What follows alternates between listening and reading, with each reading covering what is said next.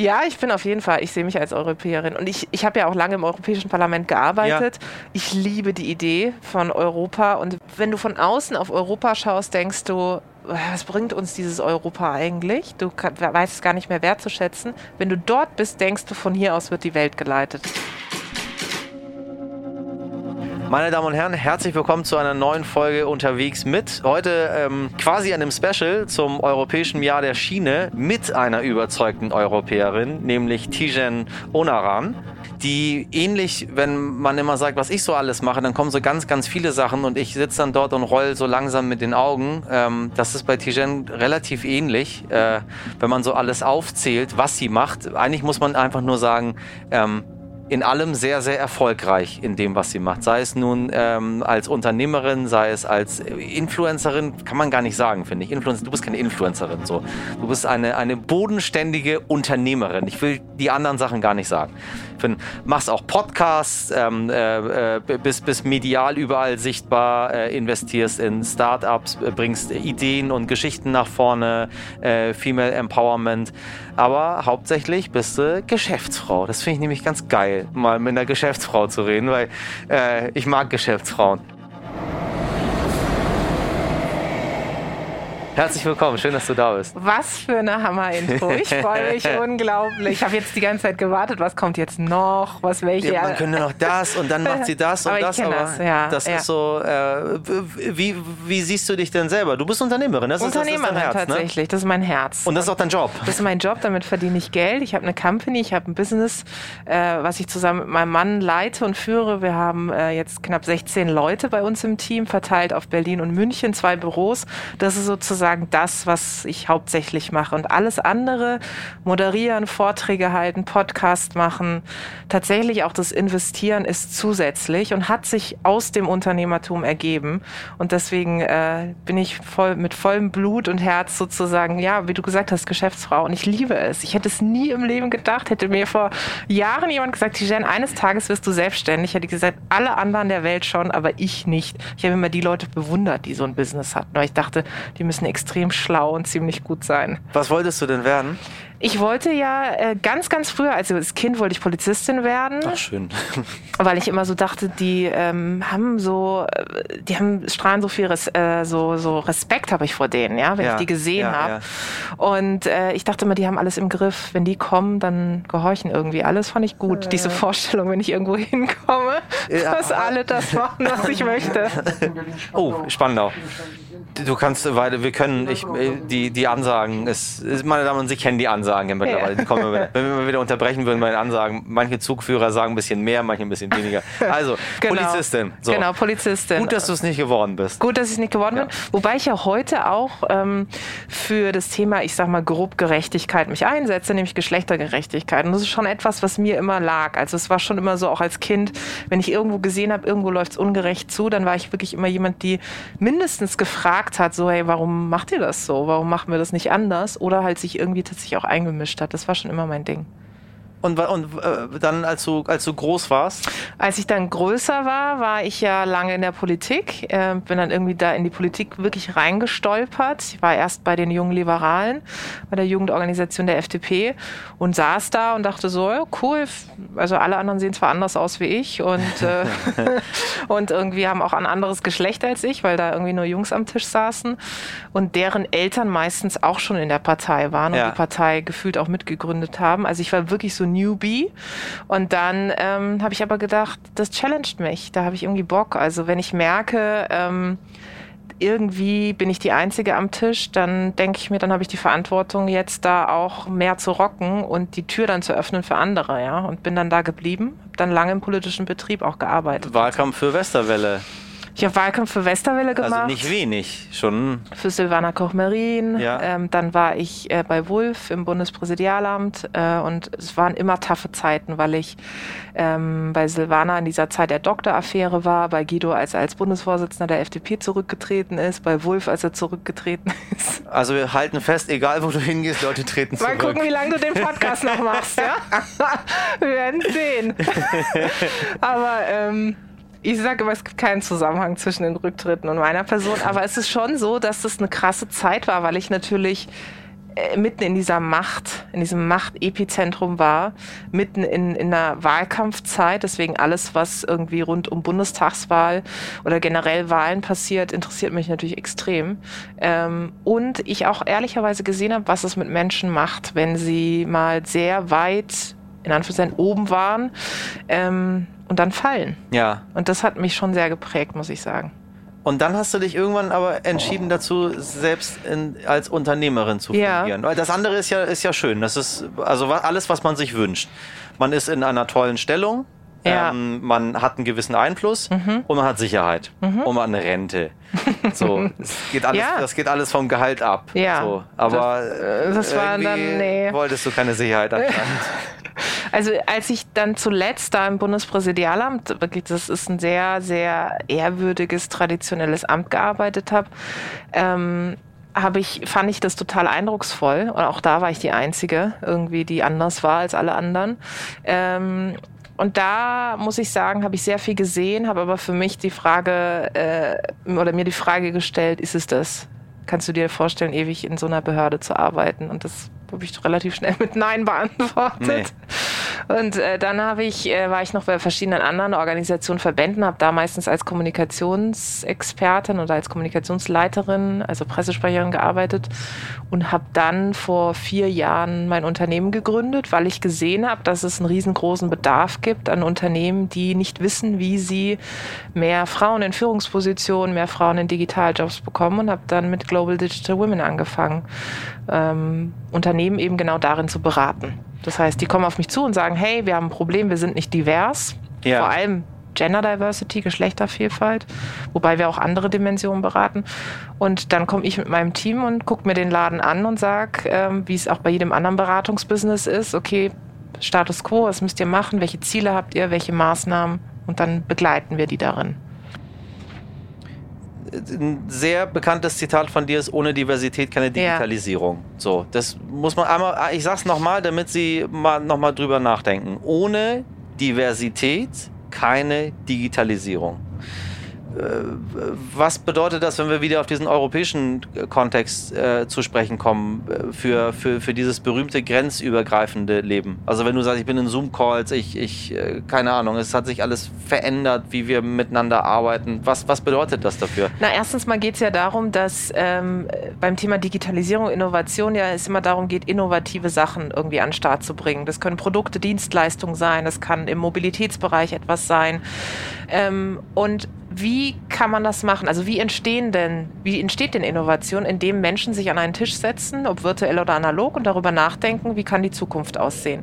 Und wenn an diesem Tisch nur eine Perspektive sitzt, nur ein Geschlecht, nur eine Nationalität, nur eine Generation und so weiter, dann wird das Produkt nicht so gut sein, wie wenn an diesem Tisch verschiedene Perspektiven sitzen, also Diversität sitzt, weil du natürlich für die Entwicklung von innovativen Produkten, von innovativen Dienstleistungen und von auch Innovationen im Mobilitätsbereich, da reden wir ja über eine diverse Zielgruppe, Diversität auch am Tisch sitzen haben musst. Das ist übrigens auch wissenschaftlich erwiesen, dass man sich angeguckt hat, die Produkte, die von ähm, Teams zusammengestellt sind, wo das Ähnlichkeitsprinzip vorherrscht, also wo alle irgendwie ähnlich aussehen, ticken und denken, Ja.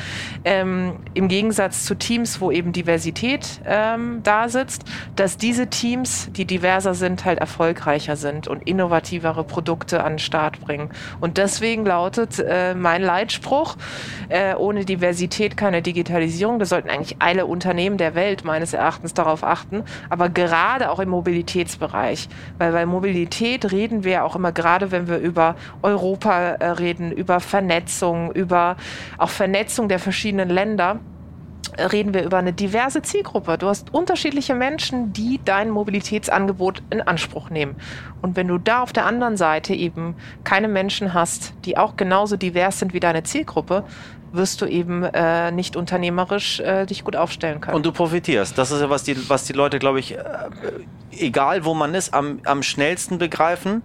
Äh, wenn sie einen Gewinn daraus ziehen können, dann ist man sehr, sehr schnell bereit, Dinge zu machen. Wenn man nicht so genau weiß, was Ja. man draus zieht, dann ist die Genau. Hemmschwelle ein bisschen größer. Und das ist der Punkt. Es gibt zahlreiche Studien und es lässt sich wirklich alles ergoogeln und erforschen, die genau das aufgezeigt haben. Also welchen Business-Mehrwert hat Diversität. Und da ist rausgekommen, dass diejenigen Unternehmen, die divers aufgestellt sind, in ihren Umsätzen erfolgreicher sind als diejenigen Unternehmen, die nicht divers aufgestellt sind. Und wenn man einfach mal mit logischem Menschenverstand an die Sache rangeht und sich überlegt, mit wem arbeite ich zusammen, wer sitzt da bei mir, wenn ich irgendwelche Projekte entwickle und darüber nachdenkt, dass wenn ich Menschen am Tisch sitzen habe, die eine unterschiedliche Perspektive ranbringen, dass dann die Idee noch besser wird als wenn da Leute sitzen, die äh, so aussehen wie ich, was dann natürlich leichter ist und das Ergebnis schneller kommt. Wenn man sich darüber mal Gedanken macht, dann wird man sehr schnell zu dem Punkt kommen zu sagen, eigentlich kann ich gar nicht mehr ohne diverse Teams arbeiten. Und das ist eben nicht nur Geschlecht, sondern es sind andere Dimensionen auch. Bleibt das oder sind, ist es eine Modeerscheinung? Es bleibt definitiv, ich glaube sogar, ich würde einen Schritt weiter gehen. Es wird so sein, dass die Unternehmen, die sich nicht für Diversität aussprechen, oder nicht in dem Bereich auch unterwegs sind, sich engagieren, dass das auffallen wird. Momentan fällt es aus, mhm. wenn sie es mhm. tun. Es wird irgendwann so sein, dass es auffällt, wenn sie es nicht tun. Und das ist dann eine gute Entwicklung, weil dann sind wir wieder bei dem Thema raus aus der Filterblase. Das heißt, ähm, dann werden es alle Unternehmen oder ein Großteil der Unternehmen machen und auch gar nicht mehr daran vorbeikommen.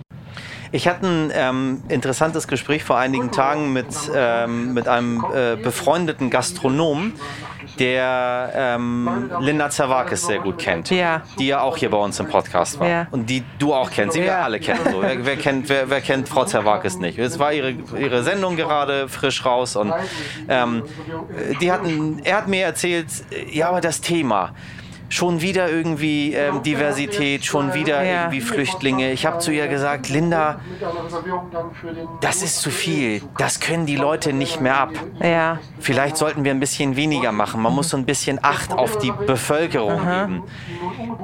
Da habe ich ein bisschen drüber nachgedacht. Und ja. meine Frage an dich ist jetzt, kann es zu viel geben? Weil wir reden in diesem Podcast auch immer, egal, egal was ich mache, wir reden am Ende über Klima, wir reden am Ende über Diversität, ja. über, über, über äh, also all die großen ja. Themen, die uns heute beschäftigen. So.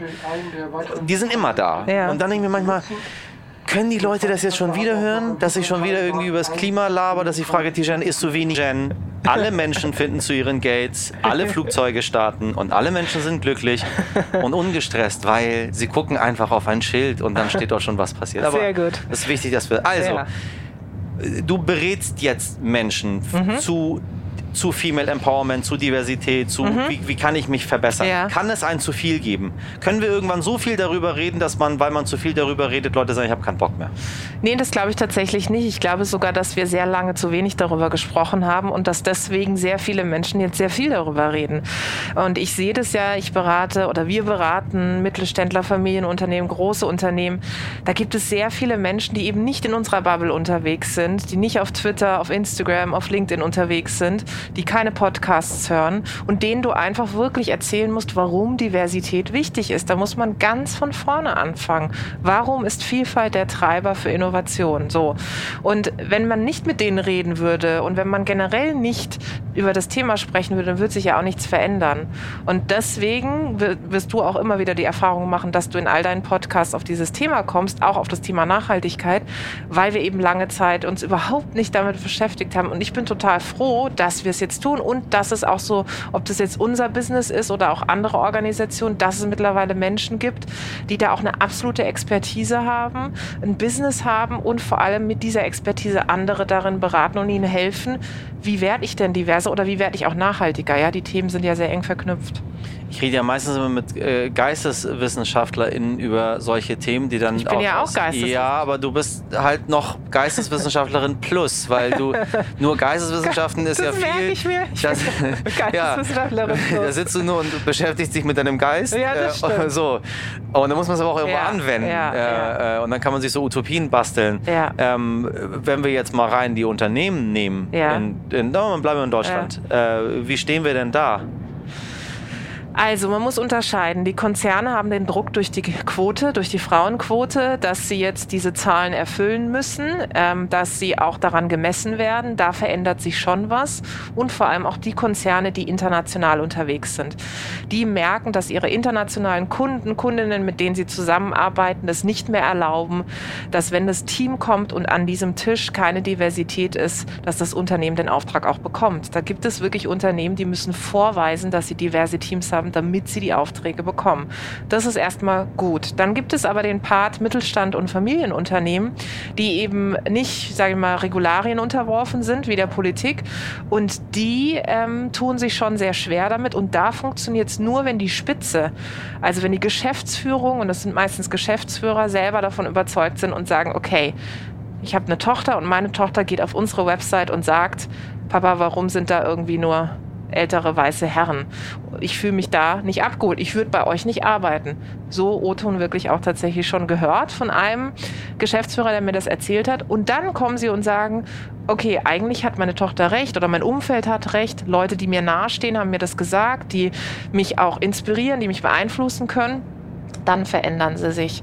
Mit dem, dass von außen Druck gemacht wird, gerade im Bereich Mittelstand, Familienunternehmen, da ziehen sie sich zurück. Äh, das mögen sie gar nicht. Da sind sie so, okay, was wollt ihr mir jetzt erzählen? Ich habe dieses Unternehmen aufgebaut, das ist vielleicht auch eine Familientradition.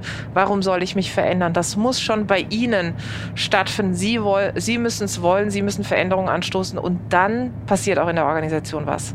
Das ist spannend, dieses Quotenthema. Da stolper ich ja auch immer wieder drüber. Und ich habe hm, ich habe noch keinen, ich weiß nicht, ob es gut oder schlecht ist, äh, was ich aber auch mhm. selber weder gut noch schlecht finde, ja. dass ich es nicht weiß, weil äh, ich kann ja heute was sagen ja. und ich kann morgen was anderes sagen. Es und zwar, ja. indem ich sage, ich habe einfach nochmal drüber nachgedacht und ich bin jetzt zu einem anderen Schluss ja. gekommen oder ich habe noch was dazugelernt oder ich habe keine Ahnung, ich ja. habe hab meine Meinung geändert. Ja. Äh, mag man aber bei uns in Deutschland nicht ich so gerne. Sagen, und das muss das auch erlaubt verpönt. sein. Und übrigens, das ist auch für mich ein Teil von Vielfalt, Meinungsvielfalt auch die eigene. Also zu sagen, ich habe vor fünf Jahren gedacht, Quote ist blöd, jetzt finde ich sie gut, weil ich einfach viele andere Dinge gesehen habe, ist doch total fair.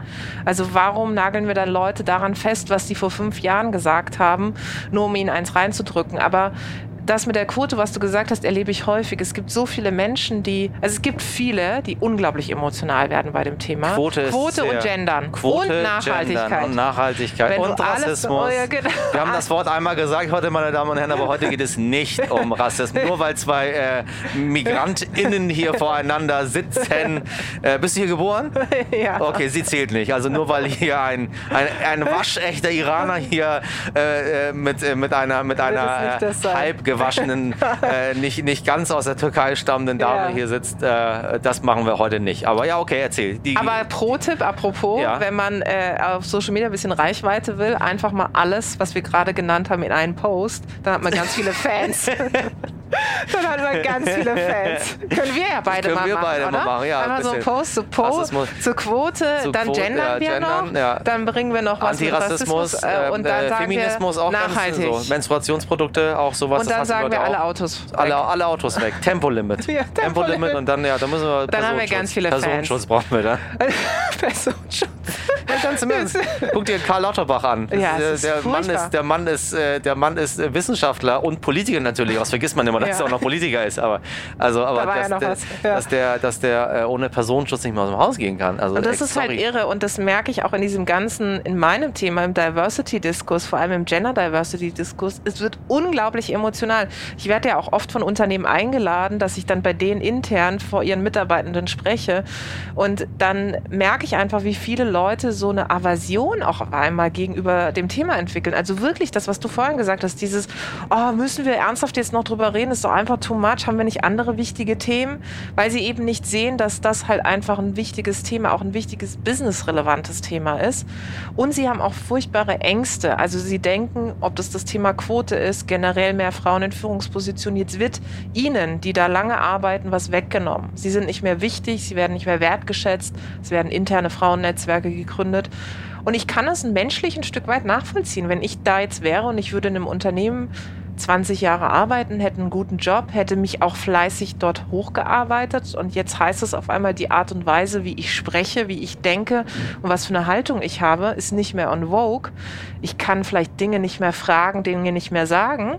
Ähm, dann fühle ich mich erstmal in eine Ecke gedrängt. Und deswegen ist es so wichtig, dass die Unternehmen eine Transparenz schaffen, dass sie solche Prozesse wirklich gut kommunikativ begleiten, weil sonst entstehen so Fronten in Unternehmen, genau auch wie in unserer Gesellschaft. Und ich finde, das tut dem Thema überhaupt nicht gut. Ja, da verlieren alle. Machen das andere Länder besser? Du bist ja, äh, bist ja international mhm. unterwegs. Ähm, was ich auch übrigens spannend finde, weil wir machen immer sehr viel hier bei uns in Deutschland und gucken so ein bisschen, was hier ja. passiert. Der höchste Vergleich ist mal zwischen Hamburg und Bayern, um mal irgendwie so zwei oh ja, Dimensionen zu haben. So, ja, also, sorry, aber sehr, also Hamburg ist natürlich anders als Bayern, natürlich muss ich als Hamburger sagen, aber äh, wie, wie, wie machen es denn die, wie macht es das europäische Ausland? Weißt du, diese ganzen tollen Beispiele, Beispiele, die wir haben, irgendwie die Schweden machen es so toll, die Dänen machen es so toll, die Finnen machen es so toll, äh, so. Man kommt sofort das Argument, das sind immer nicht so viele Einwohner, die machen es ja. gar nicht so toll, irgendwie, wie, wie, wie also ich, ich glaube, zum einen haben die anderen Länder, gerade die nordischen Länder, einfach viel früher schon angefangen, sich mit diesen Themen auseinanderzusetzen und das auch auf eine politische Ebene zu heben. Das heißt, die haben viel früher mit Quoten äh, gearbeitet, nicht nur in der Wirtschaft, auch in der Politik.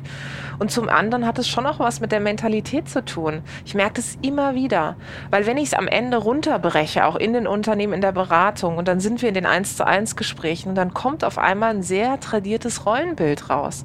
Dann kommt raus, naja, Frau Oneran, ist es ja schon gut, Frauen sollen ja schon Karriere machen, aber wissen Sie, Sie kriegen ja dann schon einen Einschnitt in dem Moment, wo Sie die Kinder bekommen, und dann ist es schon gut, wenn die Frau sich dann auch um das Kind kümmert. Das ist und, tatsächlich immer noch und so. Und das ne? ist immer noch so. Und das denkt man nicht, weil wir eben, wie gesagt, auch in unserer Filterblase häufig relativ intellektuell über das Thema diskutieren diskutieren, aber runtergebrochen geht es um so Dinge wie, welche Partner, Partnerin hat man an seiner Seite, wie ist es partnerschaftlich aufgeteilt, welche Rahmenbedingungen gibt es, gibt es Betreuungsangebot, ja, nein. Und vor allem müssen sich Frauen ernsthaft in 2021 noch dafür rechtfertigen, dass sie irgendwie beides können, dass sie eben arbeiten gehen können und sich um die Familie kü kümmern, plus äh, mittlerweile soll es ja auch Männer geben, die das ganz gut können. Ja, so. Und das ist etwas, ähm, das sehe ich immer wieder. Und da, deswegen zurück zu deiner Frage, global gesehen. Ich glaube, global gab es eine Diversität an verschiedenen Lebensmodellen.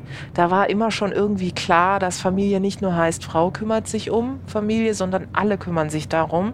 Und da sind wir in Deutschland sehr, sehr hinterher, auch in Brüssel oder in Frankreich. Elternzeit, Mutterschaftsurlaub, die Frauen gehen nach drei Monaten wieder arbeiten. Es geht einfach auch wirklich von den Rahmenbedingungen nicht. Sie sind anders sozialisiert. Bei uns, unsere Sozialisation war immer schon so, okay, die Frau ähm, bekommt das Kind und dann ist automatisch gesetzt, sie kümmert sich darum. Dass es vielleicht Frauen gibt, die keine Kinder wollen, keine Kinder bekommen können, dass es Männer gibt, die sich auch gerne darum kümmern, findet häufig in unserer Lebensrealität gar nicht statt. Siehst du dich als Europäerin? Ja, auf jeden Fall. Meine Mutter hat immer gesagt, das war ganz witzig. Ich bin früher als Kind war ich die Größte immer. Bin relativ schnell gewachsen und dann äh, bin ich wohl immer heulend nach Hause gekommen und fand das total ätzend, weil auf den Fotos hat man immer gesehen, okay, eine ragt irgendwie raus und das hat mich wahnsinnig genervt. Und dann hat sie immer gesagt, die Jen sagt immer, Europa braucht große Menschen. Die Jen hält da schon die Wahlkampfrede. und dann habe ich mich nicht irgendwann zurück, hat sie mir erzählt.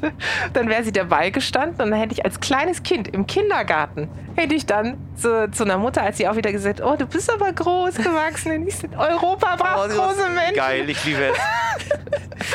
und dann so, aber das, ähm, ja, ich bin auf jeden Fall, ich sehe mich als Europäerin. Und ich, ich habe ja auch lange im Europäischen Parlament gearbeitet. Ja. Ich liebe die Idee von Europa. Und wenn man einmal in, in Brüssel auch im Parlament ist und dort sitzt und die verschiedenen Nationalitäten das auf diesem Gang äh, herumirren sieht. Übrigens, ich bin der festen Überzeugung, das habe ich mir immer äh, so ein kleines Spielchen dann gemacht. Ich habe immer gedacht, äh, ob man an dem Kleidungsstil sieht, aus welcher Nationalität jemand kommt. Und ja, man tut es. Kann man. Ja, Aber, erzähl mal. Ja, naja, die Deutschen sind da.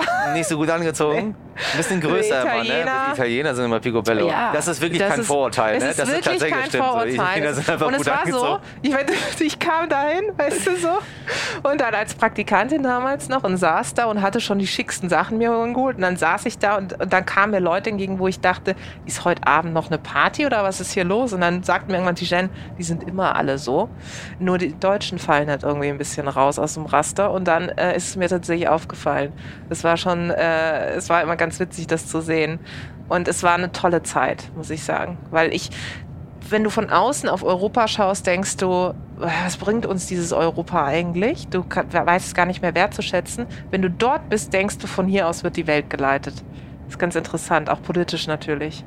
Ich habe mich immer, ich, ich würde mich so gerne auch als Europäer sehen. Du siehst dich aber nicht. Nee, ich bin halt Iraner. Ja. Und Iran ist in Asien. Ja. Und ich habe ich habe, also natürlich kann man jetzt sagen, du kann, kannst auch sein, was immer du möchtest.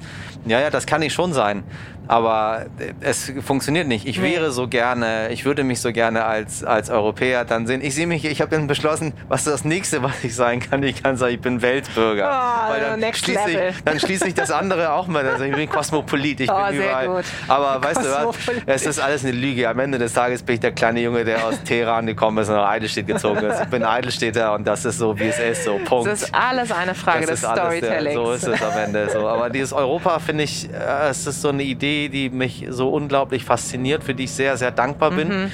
die auch sehr toll ist, so wie mhm. sie, ich finde, sie funktioniert recht gut. Ja, also einfach diese Reisefreiheit zu haben, das ist ja das, was wir, glaube ich, auch gerade in der letzten Zeit gemerkt haben, wenn es weg ist, wie sehr es uns fehlt. Total. Also ich war jetzt, ich bin jetzt wieder unterwegs häufiger ähm, und ich muss sagen, ich gehe mit einem ganz anderen Bewusstsein reise ich und bin ganz mit einem anderen Bewusstsein. Ähm, vor kurzem war ich in Wien, dann in Zürich bin ich dort, weil es einfach so ist, dass ich denke, wow, cool, ich kann hier hinkommen, ich kann mich mit anderen Menschen treffen, ich bin komplett in einem anderen Land, mit einer anderen Kultur. Es hat mir einfach gefehlt, weil auch das ist natürlich für meinen Job extrem wichtig. Du hast es vorhin angesprochen. Ich bin ja eigentlich viel auch im deutschsprachigen Raum unterwegs, aber eben auch mal die Eindrücke von anderen Ländern zu bekommen und sei es, wenn ich zum Beispiel sehe, sehe, dass die Schweiz extrem hinterher ist, was das Thema Diversität betrifft. Da sind wir in Deutschland sogar weiter. Sei es, wenn es das ist, aber einfach andere Eindrücke zu bekommen, weil ich, für mich ist der Tod oder Erzfeind ist, äh, beim Status quo zu bleiben. Also auch wenn Leute zum Beispiel immer zu mir sagen, zum Geburtstag, bleib wie du bist, das ist für mich absolutes Antikompliment, weil ich immer denke, wow, ich will nicht bleiben. Habe ich noch nie drüber nachgedacht. Ich will nicht bleiben, wie ich bin. Ich möchte mich verändern. Ich will nicht so sein wie vor zehn Jahren. Nee. Ich finde es toll, dass ich anders recht. bin, in vielerlei Hinsicht. Oh Gott, das wünsche ich niemandem mehr. Da habe ich noch nie drüber nachgedacht. Bleib so, wie du bist. Du bist so. Stimmt, warum soll man denn. Warum ist es doch schade? Man kann so vieles sein ja, heutzutage, eben, wenn man eben. möchte. Und das ist bei, bei dir ja auch so. Ich finde, gerade dann, wenn du weißt, wo du gestartet bist, dann möchtest du da nicht geblieben sein. Nee. Und dann denke ich mir immer, hey, es ist toll, wie ich da hingekommen, wo ich bin und dieser Prozess und ich möchte noch weiterkommen. Und damit meinte ich gar nicht irgendwie in Anführungszeichen aufsteigen oder irgendwas, sondern weiterkommen im Sinne von echt Veränderungen anstoßen, Leute begeistern, sie von Diversität überzeugen, Frauen die Möglichkeit geben, Startups zu gründen. Ähm, das ist meine Vision und deswegen will ich nicht da bleiben, wo ich bin. Bist du so ein äh, Interrail-Kind gewesen? Fällt mir nur jetzt ein, wenn du, weil du sagtest, äh, äh, Brüssel, äh, Zürich. Überhaupt nicht äh, eigentlich. Ähm, also ich war auch damals in der Schule. Äh, alle anderen sind ins Auslandsjahr. Ja. Und ich war irgendwie die Einzige, die dort geblieben ist. Dann waren wir zwei schon mal. Mein Auslandsjahr war halt Türkei vier Wochen ja. von Couch zu Couch, Tee, ja. von Tee zu Tee. Das habe ich es war wirklich so. gemacht. Aber es, war, war sehr schön. Es, war, es ist so witzig. Ähm, weil es wirklich so war. Also, ähm, und die Leute sagen dann immer, ich war dann erst vor vier Jahren das erste Mal in den USA. Und es war so krass, dass Leute immer lange Zeit durch mein Studium hindurch immer so, ja, und dann war ich in New York und dann habe ich in ein Jahr in Chicago und dann saß ich, stand ich daneben und so, ja, ich war in ähm, Izmir und äh, Alanya. Äh, hast du Urlaub gemacht? Nee, ich war bei meiner Familie. Ach so, ja, ist auch Ach, toll, schön. Auch schön, eine Familie schön. dort zu haben. Ne? Das, sagt man, das sagen die im Iran Und dann denkst nie, du immer so, nee, ist, ist, ja, ist schön, aber es ist nicht der Urlaub, den du dir gerade ausmalst. Aber gut. Und dann, äh, als ich äh, immer gesagt habe, ich war noch nie in den USA, hat das zu großen Fragezeichen geführt. Wie, du warst noch nie in den USA? Ich war, aber da ist man doch dann, wieso ist man da? Ja, ich meine, ich habe dann Auslandsjahr gemacht. Ja, ich nicht. So, und als ich das erste Mal dann in den USA war, Da war ich ja Teil von einer internationalen Delegationsreise, wurde ich ausgewählt. Wir waren 47 Frauen aus 47 Ländern. Wow. Das war die Reise Wow. meines Lebens. Und da habe ich die USA, USA kennengelernt. Also ich war dann in Montana und so und Ja, habe ja. die Streuballen da Ja, am, am nicht Straßenrand Avenue gesehen. bei genau. äh, Macy's. Und das, muss ich dir sagen, war wirklich die Reise meines Lebens. Es war wegen den Frauen, wegen der Diversität, wegen die USA, auch wenn es nur drei Wochen waren, aber wirklich mal kennenzulernen. Und ich war so dankbar, weil ich dachte, jetzt habe ich die Chance, auch wenn das später war als alle anderen, aber ich habe die Chance. Und äh, da, äh, da war ich schon ein bisschen demütig, dass ich dachte, okay, cool, irgendwie. Du kannst hier hinkommen, kannst andere Leute kennenlernen, du liest, siehst auch was vom Land, du lernst dort Unternehmertum kennen, du lernst spannende Frauen kennen, mit denen ich bis heute noch engen Kontakt habe und befreundet bin. Und das war großartig. Ich habe das gefragt, weil wir im europäischen Jahr der Schiene sind und ich ein Mensch bin, der dadurch, dass ich nie Reisefreiheit hatte, Ja. also auch weil ich Ja. äh, iranischer Staatsbürger äh, war, bin, Ja.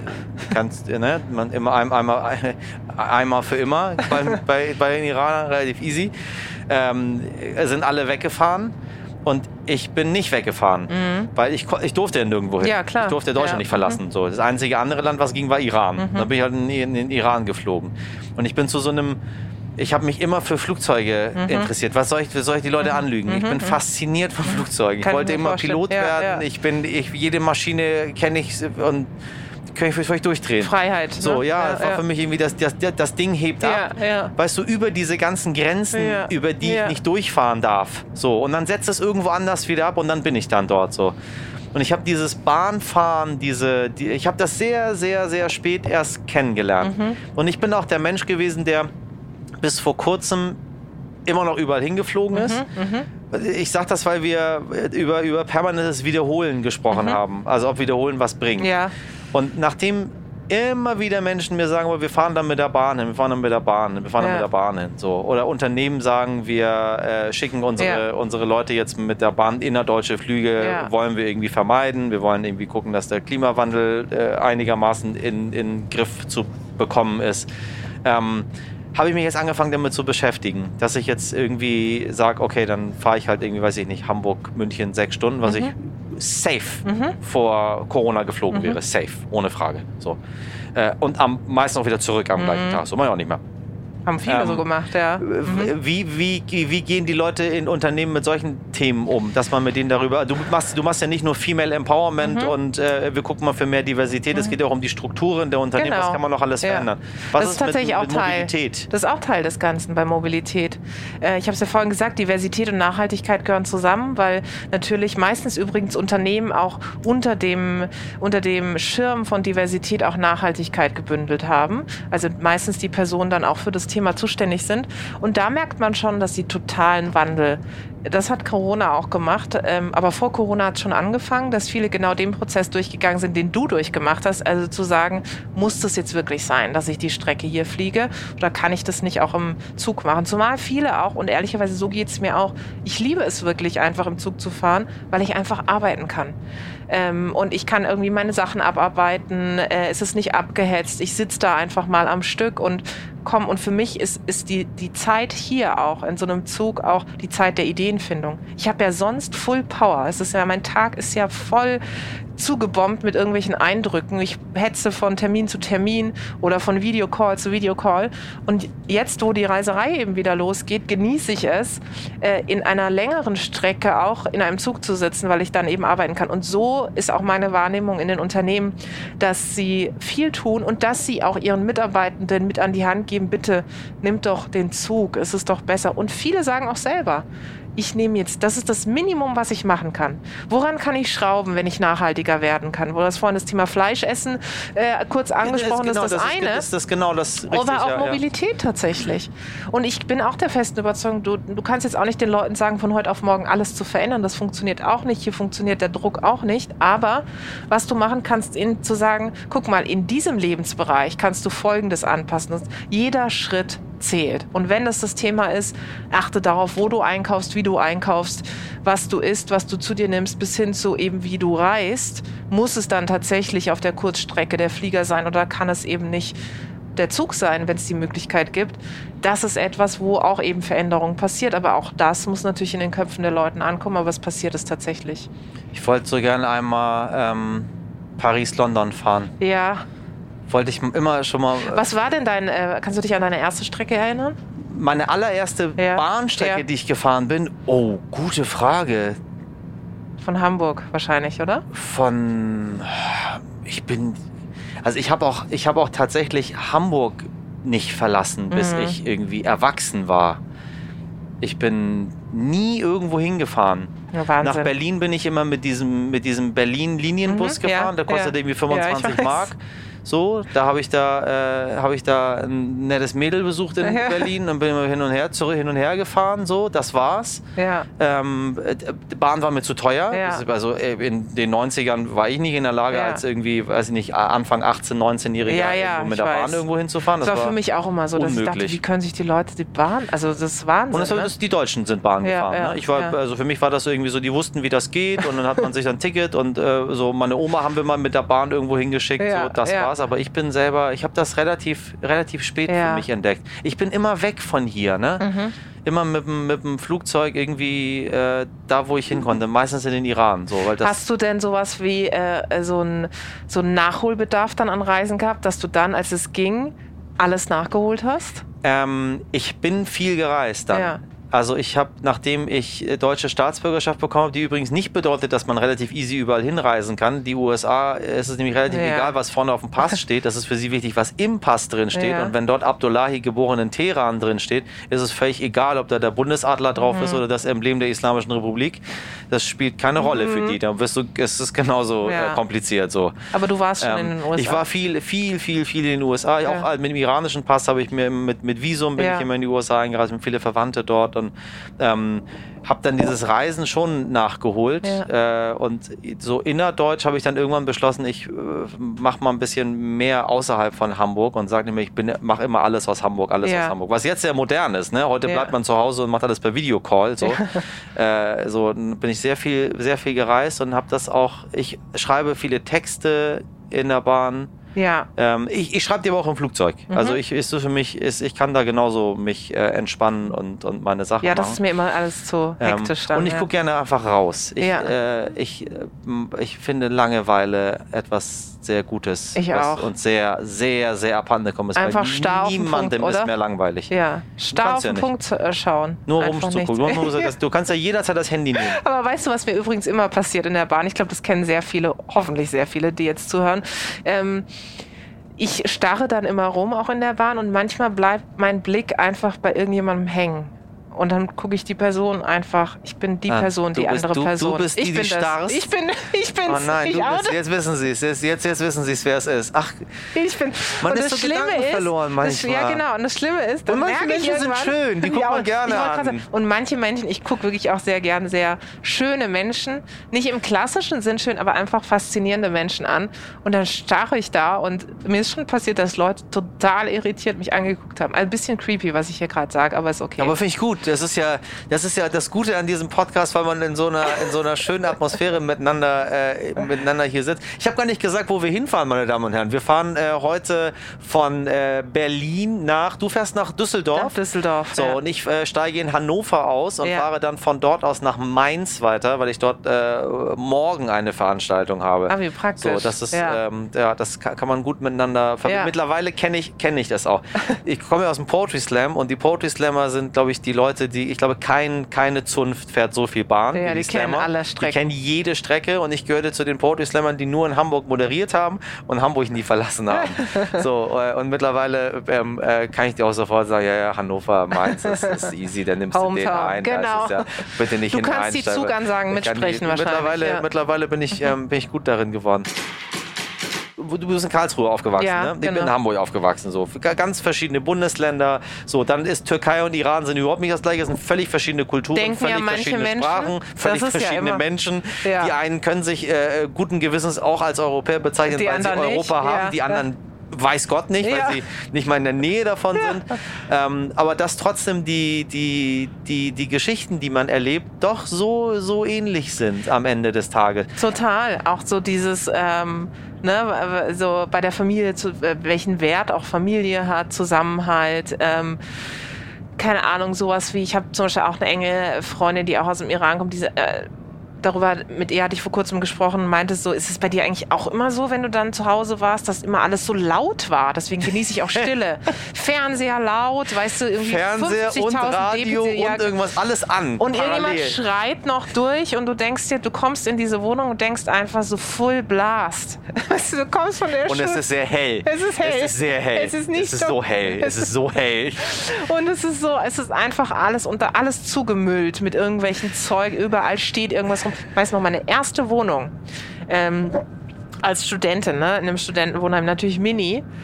Da stand nichts, also stand ein Bett und ein Tisch, das war's. Und die Leute, die mich besucht haben, kamen immer zu mir und meinten so, oh krass, bist du äh, neu eingezogen? Und ich so, nee, aber ich muss dieses, was ich von zu Hause, dieses Trutschige, dieses überall Staubfänger, überall steht was, ja. Und äh, meine Mutter ist auch so jemand, die super gern Dinge sammelt und überall, ach, den Kollegen nehme ich, Dankeschön. Und das ist, ja, das ist ja toll. Und irgendwas, so Tassen und bla. Und das habe ich gehasst. Und deswegen so dieses Cleane, also äh, Minimal Style ist genau meins. Ich hasse dieses Too Much, das ist mir zu viel. Ja. Wie verklickerst du deiner Familie, was du machst? Ich frage für einen Freund, weil ich, weißt du, ich habe auch nie verklickern können, was ich Wobei bei mittlerweile sehe. Ja, sie, erst seit sie mich sehen, Das wollte ich erst seit sie mich sehen, wissen sie, was ich mache. Davor war so. Jetzt äh, Fernsehen auch, oder? Das verstehen die. was? Ja, So. ja. Davor, nee, äh, Podcast Slam. hören sie auch hier. Ja. Äh, Liebe mein, mein, Grüße. meine, so, ähm, ich glaube, den hören die gar nicht. Die hören immer meinen Heute Wichtig Podcast, äh, weil sie so, äh, was das man ja, auch. sie sind News-Junkies. Ja, ja. So, ne? mein. Vater, meine Mutter, meine Tante, mein Gucken Opa, alle sie Talkshows. Gucken all, also das Ja. ist, halt- man glaubt immer, dass so die Menschen mit Migrationshintergrund, die sind irgendwie so im Boulevard, überhaupt Nein. nicht. Die sind, die, meine Mutter sagt, warum ich, äh, ja, die Gespräche sind sicher gut, aber ich interessiere mich, was an diesem Tag so los ist. Deswegen hört sie, sie morgens um fünf hört sie sich dann irgendwie einen News-Podcast Ja, von mir an. Äh, aber ich werde Ihnen mal empfehlen, dass sie auch mal hier mal, wo, wobei, mein Vater konsumiert alles, was ich mache. Ja, ich Wahrscheinlich ist gelogen. ich Wahrscheinlich ruft er gleich an und sagt, ich höre alle in den Podcast, ich weiß, wo du mit der Bahn hingefahren bist. Liebe Grüße an Papa, So. ich kenne. Ich, meine Eltern haben auch Ordner zu Hause mit Oh allen mit allem- Magazinen, allen Bildern alles. so. Alles ist auch in so Folien Ja, dann reingepackt, ja, also apropos Nachhaltigkeit. Und dann knitter ich das immer um, also um Gottes Vorsicht. Willen und nach Datum alles. Und das Geilste ist, mein Vater hat am Anfang immer, wenn ich so Interviews gegeben habe, hat er immer ähm, mit einem äh, Marker immer markiert, was er nicht so gut fand. Und hat dann immer drunten auf die Seite geschrieben, Oh. musst noch mal ran. Und dann immer so Ausrufezeichen. Und dann hat er mir das äh, äh, zu, Also nach du- Hause du geschickt. musst noch mal Ich ran? muss noch mal ran an der Formulierung feilen. Das war dann nicht so gut. Ähm, fand er nicht gut. Und dann, das war so, und dann habe ich ihm gesagt, du, das wäre auch gut, wenn du einfach mal sagst, was du gut findest, weil du gibst mir immer Feedback. also du, du als Führungskraft oder was auch immer in einem Unternehmen wärst kein guter Feedbackgeber, weil du gibst mir immer schlechtes noch mal Feedback. ran. So. Muss noch mal ran. Und dann äh, war er das erste Mal, äh, zu deiner Frage kommt, äh, wie erklärst du deinen Eltern, was du machst? Das erste Mal war er auf einem Award. Ich mache ja mit meinem Unternehmen auch einen Digital Female Leader Award, wo wir Frauen auszeichnen, die eben äh, Digitalisierung vorantreiben. Das können Gründerinnen sein, das können Frauen sein, die bei der DB oder so arbeiten im Bereich Digitales. Und dann war er das erste Mal auf dieser Preisverleihung. Ich hatte meine Eltern strategisch hinter so einer Säule platziert, weil ich mir gedacht habe, ich will sie nicht sehen, wenn ich auf der Bühne bin. Ich kann vor tausend Leuten reden, wenn meine Eltern im Raum sind, dann kriege ich Puls, ja, weil ich auch meinen Vater immer sehe. Der guckt mich einfach nur starr an. Ja, und das ist keine, keine Gesichtsrede, sowas von Pokerface. Meine Mutter hingegen sitzt so, fiebert die ganze Zeit und spricht auch mit. Also sie spricht die Worte mit. Dazu komme ich gleich. Und dann ähm, kam er so und meint so, du, also ähm, das mit den Frauen, das ist auch eine gute Sache, ne? Das finde ich gut, was du machst. Ist, also du hilfst dann den Frauen, dass sie hier weiter. Nee, das ist gut. Und ich so, ah, jetzt hast du es verstanden, oder? So, ja, das finde ich super. Und das ist, er ist da schon, also sehr stolz. Das höchste der Gefühle ist dann, finde ich, finde ich gut. Ja, meine Mutter ist ganz anders. Meine erste oder eine meiner ersten Moderationen äh, weil ich eben nebenbei auch viel moderiere in Heidelberg, stehe ich auf der, das war Horror, oh Gott, das war, ich kriege jetzt schon wieder Hautausschlag, wenn ich dran denke, stand auf der Bühne und ich hatte meine Moderationskarten und ich hatte eine Karte vergessen, und Oh. zwar die Karte Oh, oh, mit oh. dem wichtigsten Titel von dem wichtigsten Mann in der Oh, Runde. das war so ein. Harvard-Professor. Und ich hatte ein komplettes Blackout. Ich wusste nicht mehr, wie der Mann heißt, welche Fakultät und so. Oh mein dann habe ich alle vorgestellt und dann komme ich zu ihm, hektisch die Karte. dann sage ich so, es tut mir total leid, aber ich habe einfach diese Karte und es ist, ich habe ein totales Blackout. Er, starr im Gesicht und ich glaube, er hat mich gehasst. Oh Gott. Und dann war meine Mutter. Nicht mal es mit. Nein, oh, nein, leider. Und dann war oh, meine äh, Mutter hässlich, im hässlich. Publikum und sagt, es war ganz still, alle natürlich peinlich berührt, ne? Sagt ganz laut, macht nichts, mein Schatz, mach einfach weiter.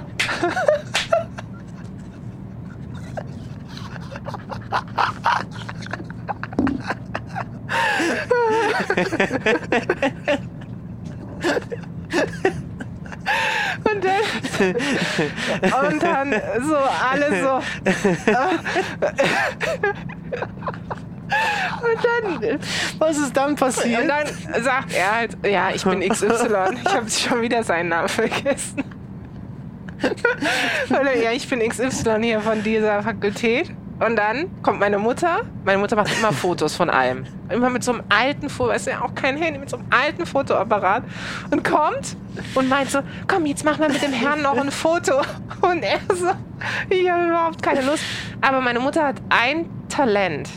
Die schafft es, jede Person für sich zu begeistern. Und es war wirklich so, ich werde es nie vergessen. Am Ende hat dieser Mann lachend stand er mit ihr da und hat dann noch zu mir zum ganz zum Schluss gesagt, ja, kann ja mal passieren, es war irgendwie, ich hätte da jetzt auch anders drauf reagieren können, aber so ist es halt irgendwie. Und dann tschüss. Und ich dachte so, meine Mutter schafft es wirklich, das hat sie damals schon, also früher schon geschafft, egal wo wir waren, die Leute für sich zu begeistern. Aber das war halt so, macht nichts, mach einfach weiter. Das war, das war Aber dann können wir festhalten, dass du das äh, Talent, Menschen für dich zu begeistern von deiner Mutter hast, weil das kannst du. danke. Und äh, äh, Leute anstarren, hast du dich auch schon geoutet, hast du von deinem Vater. Dann weißt du ja so. Dann kannst du, kannst du den Podcast beiden schicken und sagen, guck mal, da hat, hat Michelle mal zusammengefasst, was ich von beiden habe. Ja. Und dann wenn beide sagen, ja, genau so sehen wir das. So schätze ich sie dann auch ein. Ja, genau so und ist es. heute ist es so, in dem Moment, als ich dann eben mehr auch in den Medien zum Beispiel gemacht habe, haben sie auch mehr verstanden, was ich mache. Vorher war das so, mein Vater hat irgendwelche schicken Bilder gesehen, auf, äh, die ich ihm auf dem Handy gezeigt habe von ganz vielen Frauen und hat mich dann immer so angeguckt, so warum hängt unsere Tochter jetzt mit ganz vielen Frauen rum? Und hat dann auch irgendwann mal so im Nebensatz, werde ich nie vergessen, meinte so, du, ähm, ist egal, wen du liebst, ne? und ich so, Papa, ich mache hier keinen äh, homoeronischen Harem auf gerade. Ja, weil er so immer, Aber du bist immer mit so sweet, vielen Frauen also, unterwegs. ach, ja? Süß, aber Und dann, äh, und jetzt ist es so, äh, jetzt, jetzt ist er natürlich bombenstolz. Und dann, als ich mein erstes Buch rausgebracht habe und das zweite Buch äh, rausgebracht habe, das dann auch noch zu einem Bestseller geworden ist und als sie beide dann in Karlsruhe auch immer wieder angesprochen worden sind auf mich, da war es dann so, ah, okay, irgendwie offensichtlich ist sie da irgendwie bekannter. irgendwas macht sie. Irgendwas Was- macht sie. Und das ist natürlich dann super für die, ja. Okay, Buch ist gut, Buch hilft. Buch ist super. Buch hilft sehr. Podcast ist Podcast ist schwierig. Wobei mittlerweile wirklich, ich muss wirklich sagen, ich bin, ich bin, Ah, super. mein Opa ist 97, ne? Ja, wow. Ähm, und äh, ist eine Spam-Maschine, die mich zuspammt mit allen und kein Quatsch, muss ich dazu sagen. Ja, ne? also gute Sachen. Sehr gute Sachen, ähm, unterhaltende Sachen, politische Sachen, ähm, auch gerne mal die eine oder andere, ich sag mal, freizügig gekleidete Dame. Die irgendwie auch sehr interessant für ihn immer noch sehr ist. Äh, so. meine, meine Oma ist schon seit 20 Jahren tot. So, äh, er ist, also das ist auch halt, er hat so seine Leidenschaften. Ja. Die sind so gut, so wie bei iranischen Männern halt so, Ja, ja. so verteilt. Aber die äh, Podcasts verstehen die ganz gut. Ich habe auch sehr, mal sehr in das Handy von meinem Vater aus Versehen bei WhatsApp reingeguckt und dachte so, ne, die Mehmets und Alis dieser Welt, was die dir für GIFs ja, und komische genau, Videos. Genau, ich weiß. Ich weiß, was da. Ich so, ja, ja, ich nee, danke. So, das, ja, das ist so, ich gucke da gar nicht Ja, findest du es witzig? So, und ich so, nee. nee so, ich finde es auch nicht lustig. Und wir reden hier nicht über irgendwelche Katzenvideos. Nee, ja? wir, aber ich bin, ich bin auch, äh, meine Damen und Herren, Sie, ähm, ich habe äh, Tijen bei mir im Podcast heute wichtig kennengelernt, wo, wo wir vorhin drüber gesprochen haben. Ich mache ja noch tagsüber noch einen ganz anderen Kram. Das ist aber anders so. Das äh, ist nicht, äh, ist nicht so wie das. Und dann habe ich gemerkt, äh, ich, die 15 Minuten mit Tijen reichen nicht aus. Ähm, deswegen habe ich gesagt, Tijen muss bitte unbedingt, äh, muss unbedingt zur, zum äh, heute zum äh, unterwegs mit Podcast hier kommen zur Deutschen Bahn so. Äh, und das wird auch nicht ausreichen. Ähm, deswegen müssen Tijen und ich glaube ich noch ins Fernsehen. So, ich habe Tijen auch gleich eingeladen, zu mir äh, ins U-Boot zu kommen, zu Captain's Dinner, weil ich glaube, wir haben noch ein bisschen was zu besprechen miteinander, was so, äh, was die 15 Minuten haben nicht gereicht, die Stunde hier reicht heute auch nicht. Bei Captain's Dinner haben wir so viel Zeit, wie wir wollen. Oh wow. Ähm, und am Ende müssen wir natürlich auf 30 Minuten kürzen, aber wir können machen, was wir wollen am Ende des Tages. Keiner muss da weg. Ähm, ich würde noch sehr gerne weitermachen, aber ich weiß ja, eine gute Podcastlänge, wie ich gelernt habe, ist eine gute Pendlerstrecke, falls Sie es noch nicht wissen. Das ist so 45 Minuten. So ungefähr so lang sind wir heute. Äh, und wenn Sie noch mehr von Tijen erfahren möchten, ähm, dann, dann suchen Sie sie einfach. Es gibt so Menschen, die sollte man einfach nur googeln, um, um, um, um sie zu finden. Weil äh, das reicht nicht, wenn man sagt, kaufen Sie irgendwie das Buch oder äh, hören Sie sich den Podcast an oder äh, versuchen Sie irgendwie zu gucken, was Sie unternehmerisch macht, das da hilft. Das ist immer, was ich zu den Leuten sage. Googeln Sie das einfach, das gucken stimmt. Sie mal, was da so steht und dann werden Sie schon irgendwas finden, was Sie, äh, was Sie, was Sie, was Sie interessiert. Genau, wir ja. sind im Internet, wir haben keine Visitenkarten. Wir sind im wir Internet. Sind im Internet äh, und da finden Sie uns. Wir sind bei, äh, bei Instagram und wir sind bei, äh, bei, bei Twitter. Twitter. und wir sind, äh, du bist noch bei LinkedIn. Ja, da musst du äh, auch noch. Da muss ich sagen, da das, ist, das ist eine krasse Sache, weil äh, Tijen ist eine absolute, extreme LinkedIn-Influencer-Starin. Sondergleichen. Ähm, und bei LinkedIn war ich nie, weil LinkedIn war halt immer für die Unternehmer ja, und für die weiß. Leute, die im Business sind. Und Aber ich das hab, fängt jetzt an. Ich war immer Künstler. Ich habe nie mhm. Bock gehabt auf das da Unternehmertum dort. Ich, ich glaube, wir machen noch ja, wir machen mal so eine Session. Ja. Ich weiß gar nicht, wer unser nächster Gast ist. Anna, kommst du mal bitte von hinten zu mir rüber? Anna kennen Sie ja mittlerweile schon, meine Damen und Herren. Das ist meine äh, ganz äh, bezaubernde Kollegin, die diese ganze Geschichte für Sie hier organisiert und hinter den Kulissen alles fertig macht. Wissen wir schon, wer unser nächster Gast ist? Oh. oh. Oh mein Gott, ich zerfließe. Wir, also wir Darf ich dann mitfahren das, einfach? Das ist, also, wir machen ich halte auch das Kabel, ist kein Problem.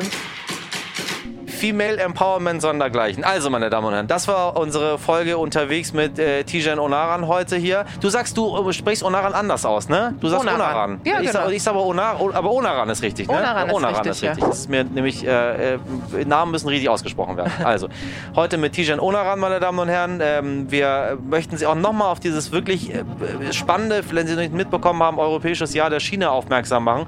Ähm, vielleicht fahren Sie mal die eine oder andere Strecke. So, wirklich. Wir motivieren ja dazu, dass man irgendwie, weiß ich nicht, München, Zürich auch mit, ja, äh, mit, mit der Bahn. Eine sehr, sehr, sehr, ja. sehr schöne Strecke. Ja. Äh, ich würde, wie gesagt, gerne mal Paris, äh, London fahren. Ähm, was haben wir? Wir haben Hamburg, Kopenhagen. Äh, also Sie können sich mal.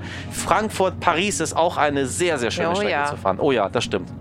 Also, wenn Sie, äh, wenn Sie was machen können, ähm, es ist jetzt nicht so, dass es super duper viel bringt, morgen das Ozonloch zu ist und äh, der Klimawandel gestoppt. Aber wenn wir das alle machen und wenn wir das äh, uns alle, wenn es ins Fleisch und Blut übergeht, dann, dann verändert sich doch eine ganze Menge. So, da kann man ein bisschen drüber nachdenken. Nächstes Mal sehen wir uns äh, bei äh, unterwegs mit Anke Engelke. Ich bin sehr gespannt. Tatsächlich, Anke und ich kennen uns gar nicht. Ich bin ihr noch nie in meinem Leben begegnet und deswegen das sind immer die besten Gespräche. so aufgeregter.